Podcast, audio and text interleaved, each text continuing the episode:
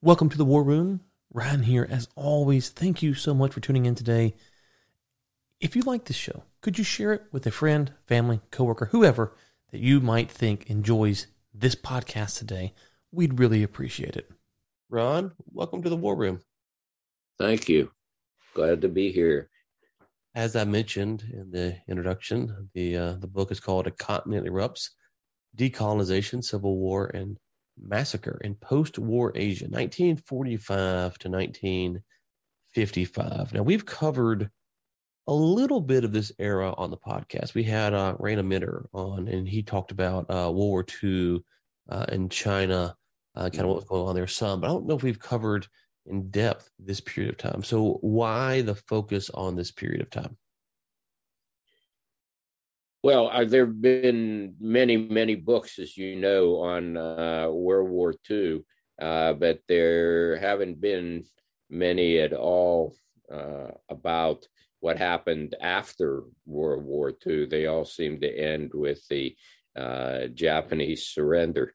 Uh, and so I in this book and the previous book, I've been trying to explore what the next 10 to 15 years uh, brought to uh, Asia. And as you know from reading the book, the story is quite different from what happened in, in Europe. Uh, the story in Europe is basically one with uh, a happy ending. Things things start out pretty dicey, but they end up very happily uh, with the recovery of Europe, the organization of uh, NATO, and a whole bunch of other transnational uh, organizations, and most of all, uh, the beginning of decades of peace. And nothing like this occurs in Asia. Yeah, I think the the first time I was exposed um, to something specific about this period was reading um, Eugene Sledge's uh, memoir, or the second one. So he has the first one kind of during the battle, and then he has a, a second one where he covers some of his time uh, in post-war China. And it was kind of stunning because hearing some of what he was saying, I, you know, I was like, oh wow, okay. So maybe set the table. So the war ends, uh, and so what is the status of Asia at the end of World War II?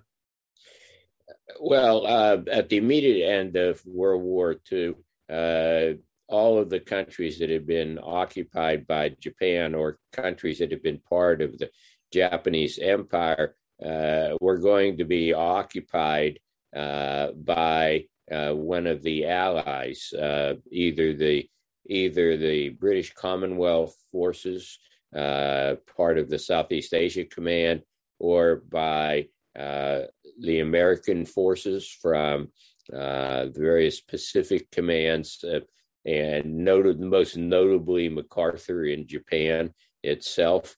Uh, and uh, in the case of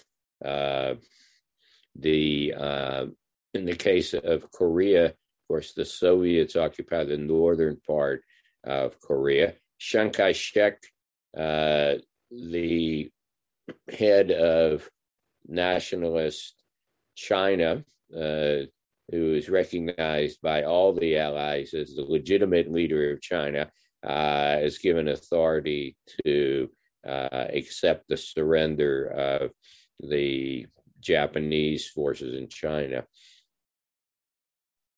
And so when we think about, you mentioned the war in, in Europe, we think about that ending. Um, at least today. You think about it ending, the wall going up, and then basically to, up to this day, even proxy wars being fought between Russia and the U.S. all over the world. Um, but but some of that bleeds into this this theater as well, right? Some of this the partnerships that are they're starting to be forged here um, sets up some of that we see later on down the road, right? Yeah, well, it um, many books uh, portray what happened in Asia as kind of uh, the uh, overflow of the Cold War uh, into Asia, that uh, somehow all these conflicts are just an extension of the Cold War. Uh, but what I argue in my book is uh, that uh, the Cold War antagonists, principally the U.S. and the Soviet Union, were actually invited in by uh, the uh, by the various uh, sides in the wars in in Asia. It's not that uh, these countries were forced to join uh, the Soviet bloc or the Western bloc. It's that both sides tried to sign up the most powerful ally they could. So, for instance, in the case of Korea, uh, the North Koreans did their best to persuade the Soviets to help them invade South Korea. And uh, Syngman Rhee in South Korea uh, was very strong on uh, trying to get the U.S. to continue to support him and his regime uh, in uh, South Korea. The same in Indochina. The um, Viet Minh uh, fighting the French in Indochina were went to great efforts to get the uh, People's Republic of China once they'd won the war. The Ho Chi Minh himself uh, actually walked to China uh, to get aid from uh, to solicit aid from the Chinese. Of course, the Chinese were were willing to do this. The Soviets uh, needed a lot more persuasion, uh, and in the same way, the French were fighting to maintain their rule in Indochina did their best to convince the Americans that they should help them in Indochina. Eh, eh, so part of what's happening, though, right? If I'm, if I'm correct, is that in China specifically, is that the the the regime is not really handling things well, and you kind of have this groundswell of support, which which leads to the rise of Mao during this period. I'm sorry, I I think you you faded out for part of the. You, there was a a yeah, glitch part of that. Yeah, yeah. Uh, I, I, was saying, um, in this period, so from 45 to 55, right in the middle, right, you have the rise of Chairman Mao.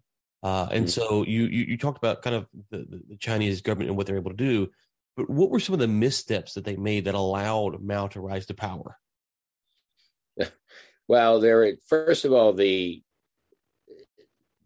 the impact of World War II on China was really devastating. It wrecked the uh, it wrecked the economy. It caused widespread inflation. There were uh, millions of refugees who'd been displaced. Uh, the whole uh, infrastructure, industrial infrastructure, such as it was, and roads and uh, railroads had been uh, destroyed. So uh, China was in bad shape at the end of the war, and all Chinese uh, expected that finally now there would be a period of peace. But in fact, within a year and a half, there was a renewed Cold War, uh, and uh, the Americans, uh, through the Marshall Mission, uh, did try to patch up some kind of agreement uh, between the nationalists and the communists. But the fact was that even though the country was in no shape for another round of war, and probably 90% of the people uh, were opposed to any further uh, fighting, both Mao Zedong and Chiang Kai shek uh, were determined to uh, duke it out, to really uh, try to establish themselves as the undisputed uh, power in China, no matter what it took. And so you could say that uh, the main reason that fighting broke out in uh, China after a year or two of uh, trying to negotiate something else was that uh, both sides were determined to uh, to have it out. Is it surprising? Um, so in forty nine, I think Mao takes over. So the mm-hmm. Boxer Rebellion is not even fifty years old, roughly.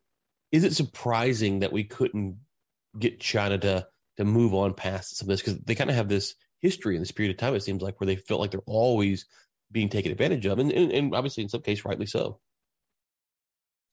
Well, that's right. Both both Chiang Kai-shek and Mao said, uh, "We're our aim is to, or my aim is to end the imperial presence in China uh, to once and for all uh, get rid of foreign domination and humiliation in China." Uh, that not only goes back to the Boxer Rebellion, goes all the way back to the Opium Wars, uh, and in his initial speech in 1949 uh, in uh, Beijing, of course, uh, Mao Zedong says China has stood up, and so and that's that's a good way of expressing what he what one of his aims. And of course, Chiang Kai-shek uh, had been trying ever since the 1920s uh, to use various means of easing the Americans and British and French uh, out of China, getting them to give up uh, some of their special privileges. And then, of course, the Japanese come in in 1930 and uh, present a much more significant challenge so that uh, the work of trying to ease the Western imperialists out of China uh, is suddenly interrupted in the late 30s by the presence of this brand new imperial power uh, that's really going to take over and is not uh, susceptible to any kind of persuasion or negotiation. Yeah, and, so during this period, you have, for the China perspective at least, you have um, the Japanese who have been kind of taking advantage of them. Obviously, the British with Opium Wars, as you mentioned, the Boxer Rebellion, um, and then you also have Mao, to his credit, was able to get someone like Edgar Snow to kind of hold his water for him. Mm-hmm. Um, and so, how much of what we're seeing here in this theater is uh, you may want to unpack the Edgar Snow stuff uh, uh, for for the audience, but how much of that is going on where it's just propaganda, where it's not really um, people are being lied and misled to, and the information that the world is getting about this region is not accurate. Well, uh, the People's Republic of China, uh, when they took power for years afterwards, their story about World War II was that uh, they had done most of the fighting, that the communists in China had been the ones really resisting the Japanese and organizing the people and uh, Chiang Kai-shek and uh, his group. That was just a bunch of uh, of corrupt uh, uh, do nothings and uh, and of of Chiang Kai-shek that do about eighty percent of the fighting. All of the big battles with the Japanese, most of which the Chinese lose, all of those big battles are uh, fought by uh, the nationalist armies and the warlord armies that are nominally uh, under Chiang Kai shek's command. The one time that the communists uh, try to confront uh, the Japanese in a conventional uh, campaign, the so called 100 Regiments Offensive, they get their nose bloodied just as badly as the nationalists uh, did. So the communists are uh, able to survive and actually increase their following, but uh, they're up in the more remote areas, areas that are not economically that important, and they're able to survive there. But the they can't prevent the China, Japanese from controlling most of the country and all of the ports uh, any more than Chiang Kai shek could. So, going through this process, um, we, we, kind of talk about China stuff. Let's talk about Korea for a second. Um, you, you, touched on it earlier, trying to sign up. Um, why is this divide from North to South to Korea? Obviously, it leads to the Korean War, but but what happens that that, that pushes us to this point? Oh well, you again, you have you have uh, two um, authoritarian uh, leaders, uh, both of whom feel that it's their uh, destiny to unite the country, uh, as it had been uh, before before World War II and the Japanese, and each of them, as I mentioned earlier, appeals to uh, their big brothers for help. The in the case uh, uh, in the case of North Korea, it's the Soviets. In the case of South Korea, uh, it's the Americans, and both big brothers are initially reluctant to get involved in this quarrel in Korea, the civil war. Uh, between Kim Jong uh, uh, Kim Il Sung and and and South Korea, uh, um, but uh, eventually they're drawn into it partly for Cold War reasons, partly because they both underestimate what's going to uh, happened, Syngman Rhee, the leader of South uh, Korea, uh, tells the Americans that he's ready to march north to unite Korea. And the Americans uh, really don't have any idea of how uh, Kim Il sung has been able to build up this huge, this very formidable army with the aid of the Soviets because it was all done in about a year and a half. Uh, and so the Americans' main worry before 1950 was to try to keep a lid uh, on Syngman Rhee because they thought that the, the big danger was he was going to try to march north and start a war uh, in in Korea. Uh, on the other hand, uh, the uh, Kim Il Sung thought that and now that the Soviets had given him all given him all these tanks uh, and artillery, that he'd just be able to to march south and within a few weeks would be able to uh, overrun the country. Why is it that um, we're seeing these potentially you could call them blunders, if you will? Uh, is it more? Is it just something as simple as uh, the Russians are helping the North Koreans and the U.S. doesn't know? Is it a little bit of hubris, whereas World War II was ended when the U.S. got involved, and therefore there's kind of this sentiment: if you get the U.S. involved, you can win any war. Um, is it just bad military strategy? What, what, why do we have? Um, I mean, at the war to end all wars, in the World War II, we've we've got all these big wars, and then now we're getting into stuff like Korea. Why are we not avoiding these things during this period of time? Uh, well, in the case of Korea, uh, the northern invasion of Korea came as a big surprise to Washington, even though uh, American intelligence agencies had reported uh, quite extensively on Kim Il sung's preparations. Uh, they weren't believed. And uh, MacArthur, uh, who had better information, also uh, didn't uh, was very hesitant to tell Washington that they about all this information, and he also underestimated the the North Koreans. for one thing, the Americans didn't understand the imbalance in military strength that had developed between North and South Korea because this had only happened within about 18 months or so. Before that, uh, both sides were pretty well matched.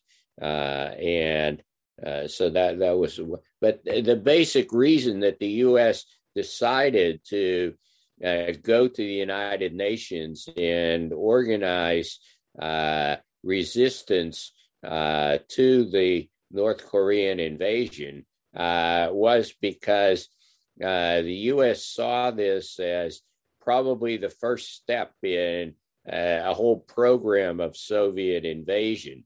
Uh, I'm sorry, a whole program of Soviet aggression. Up till this point, the Soviets had gotten control of a number of countries in Eastern Europe, uh, but they'd done that. They hadn't invaded them. Their troops had been there already uh, at the end of the war because uh, they'd been fighting the Germans there.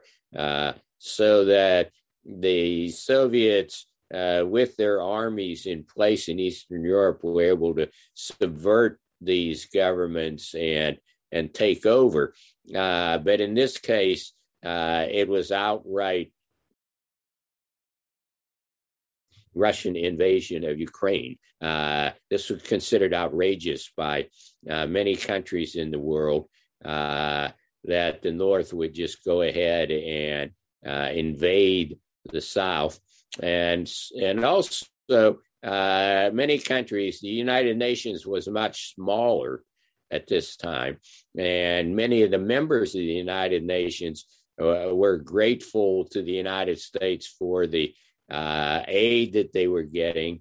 Uh, and they looked to the United States as uh, uh, the, lead, the leader of the free world against the communists. And so the Americans were able to get quite a bit of support from uh, other countries to oppose South Korea. the great majority of uh, troops in South Korea, foreign troops in South Korea, of course, were Americans. But nevertheless, you had, uh, it was something like, I think, 12 or 14 countries that sent some kind of military forces to, uh, to Korea. They were that committed uh, to the U.S. and uh, to the idea uh, of, of stopping aggression let's talk about MacArthur. You mentioned him at the beginning of your answer there. Um, so let's make sure I got my date right. He takes over in Japan in like 45, right? And, and he's there, he's there until like 49 to 51. It's kind of a weird period there, those last two years. When, when does he officially leave? Is it 51 or 49? I'm sorry. Well, I didn't understand the question. Yeah, MacArthur. So he, he's there for 45, but doesn't he try to resign in 49? But he doesn't leave. No, no. He it, MacArthur is the supreme Allied commander uh, in in Japan, uh, which meant in effect that he was kind of the the unofficial uh, dictator of Japan uh, and supervised uh, the occupation. And he was there uh, right up till his relief in 1950 uh, two by the uh, I'm sorry, in 1950, yeah, 1951 by uh, President Truman. So he was there uh, that entire time as uh, Supreme Allied Commander, and also uh, once the war in Korea broke out, then he became uh supreme. He became the UN, the United Nations Commander in Korea, also. Yeah. So we, we turned back power to the Japanese, what, 49? Is that right? And then so then he was there until 51. I'm sorry.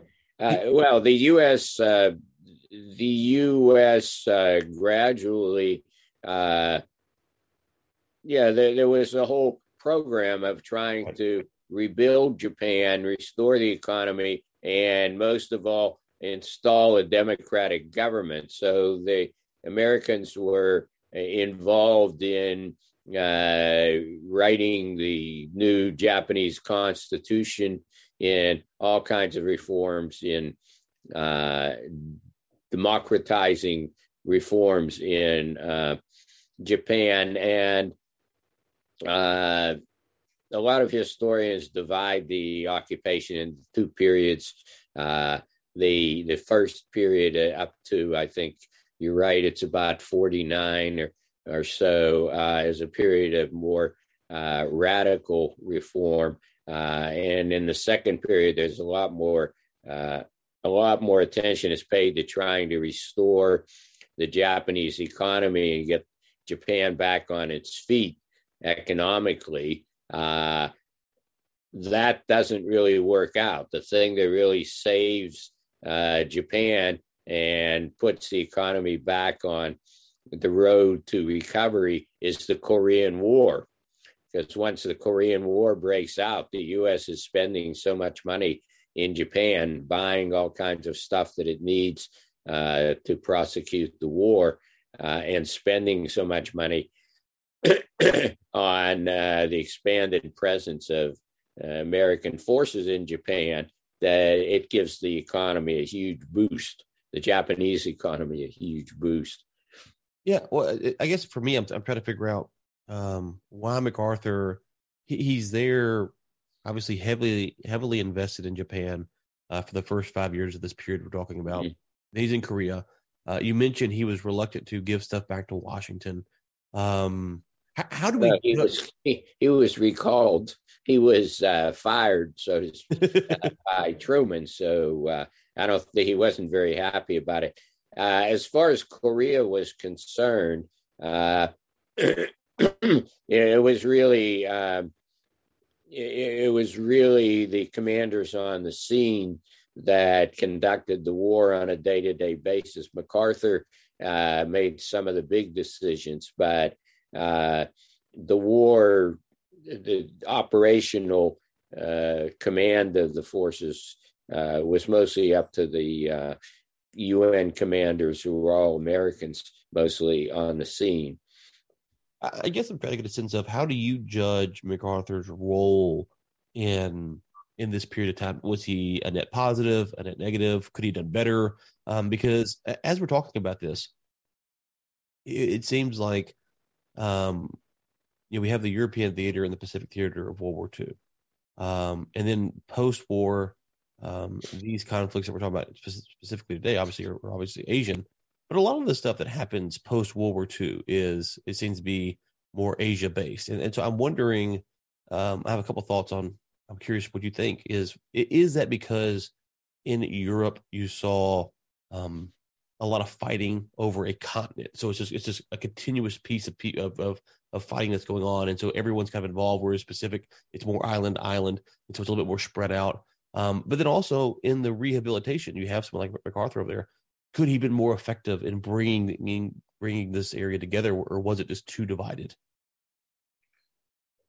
Uh, I'm not sure what your what your question is exactly. Uh, MacArthur uh, was very heavily invested in in the uh, rebuilding of Japan and democratizing Japan, but of course. Uh, the U.S. and the Allied powers were also very involved in uh, the occupation of Germany and the denazification and rebuilding of Germany. Germany, of course, was divided into zones, and so that uh, the eventually, of course, the uh, British, French, and Americans uh, merged their zones into one, and so you have West Germany and East Germany. Uh, and, but the Germany itself remains divided, of course, for decades. Uh, and of course, that's not the case in uh, in Japan. MacArthur pretty much is unopposed in whatever measures he wants to take uh, concerning the occupation maybe you should ask it like this then. Should the Allies post World War II been more concerned with North, with Korea, with China, uh, with other parts of the Asia Pacific region than just Japan? Should, should, so you have MacArthur in Japan, focus on Japan. Should they have been more focused on some of these other regions? Uh, well, if you had asked any of the leaders in Washington at the time, they would have given you a resounding no. Uh, they were concerned with Europe uh, Europe is, you know, Europe is where almost everybody in the U.S. came from.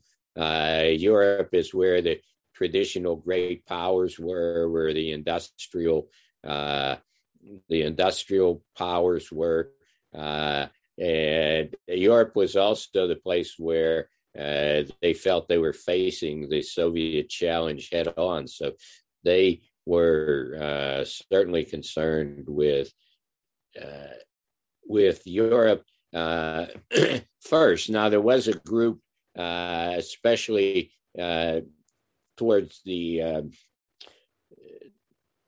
towards 1948 49 50 there was there was a group of republicans in congress uh, that thought that the whole uh, europe first philosophy was wrong and that uh, the us hadn't done enough to save china to uh, help chiang kai-shek defeat the, the communists and then uh, with the loss of china these people became very vociferous. They were referred to eventually as the China lobby.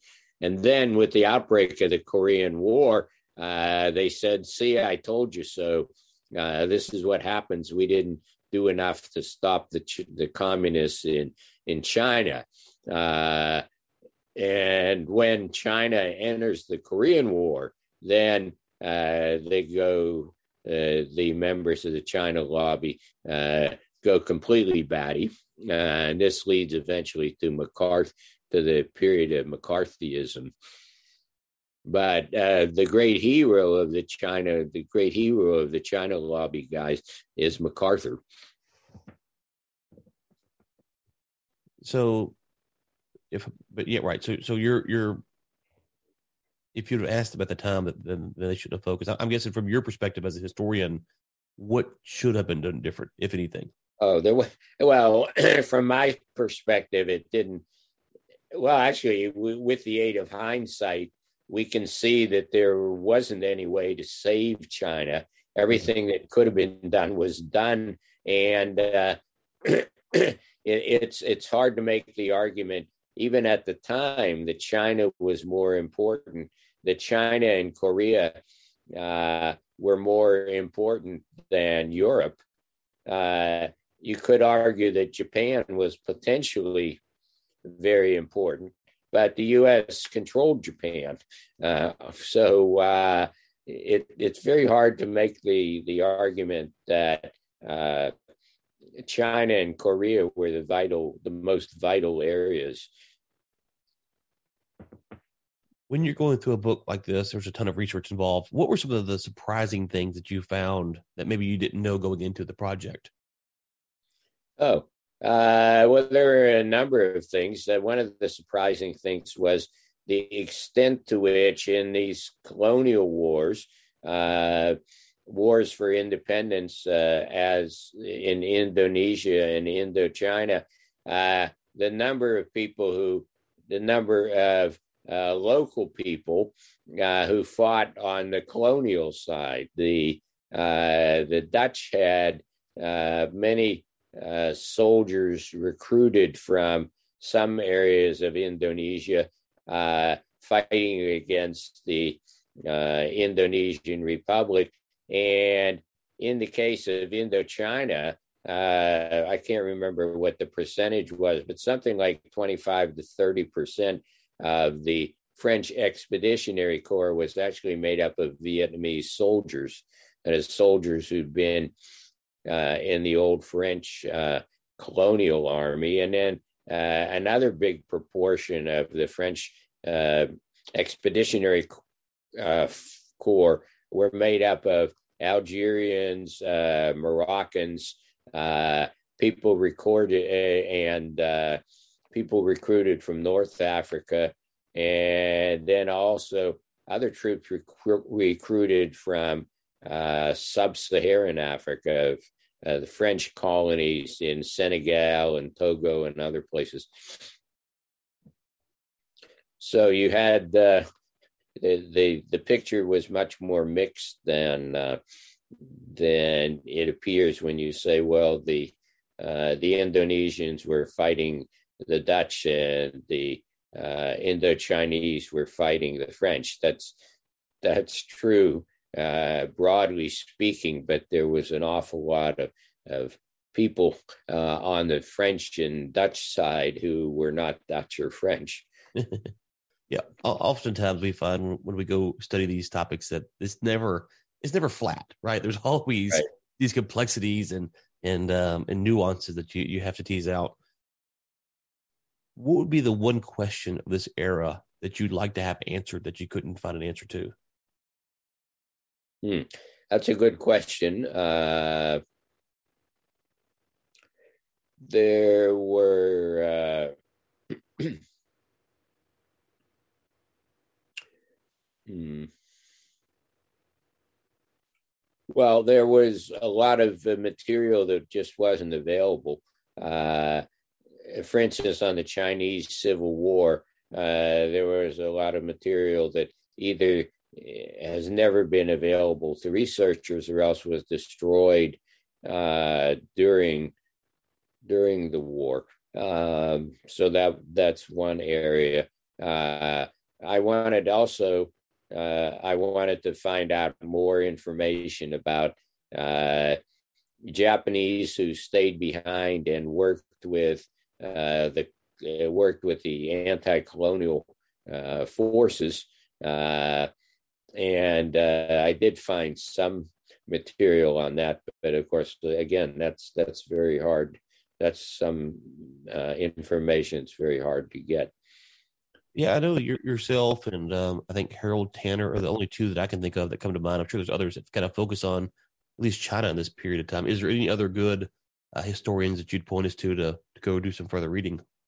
Um, yeah, Harold Tanner is one of the leaders, but the other one is uh, there's a very good book. Uh, there's two very good books. Uh, that are uh, written on the Korean War from the Chinese side that are uh, military histories. And uh, since you're not recording the pictures here, I'm going to turn around and look in my bookcase to get the author's name, which esca- escapes me here. Yeah, there's uh, there are two books by uh, Xiaobing Li, uh, who's now a professor at uh, let's see, uh, at uh, the University of Central Central Oklahoma.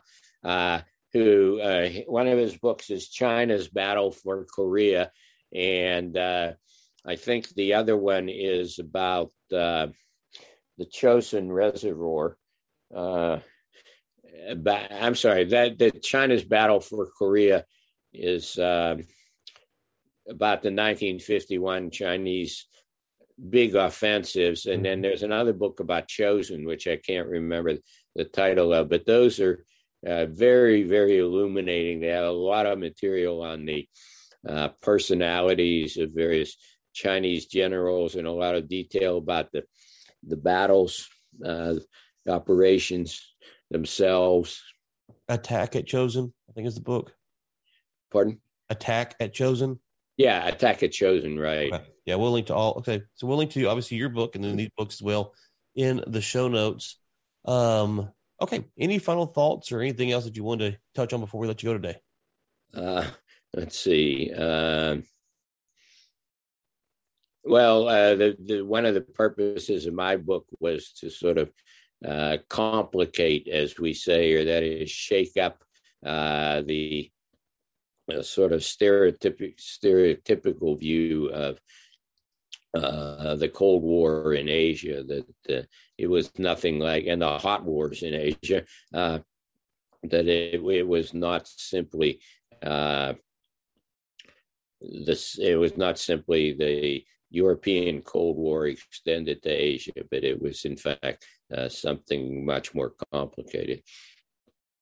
It often is. It often often is. So thank you so much for your time today and uh, look forward to any future books you might have coming out. Thank you. Bye bye. Hey, you made it to the end of this episode. Thank you so much. Now, I'm going to ask a favor. If you enjoyed it, would you drop a five star somewhere? And if you really enjoyed it, would you consider becoming a subscribing member over at warroommedia.com? Helps keep the show going and ad free. Thank you so much.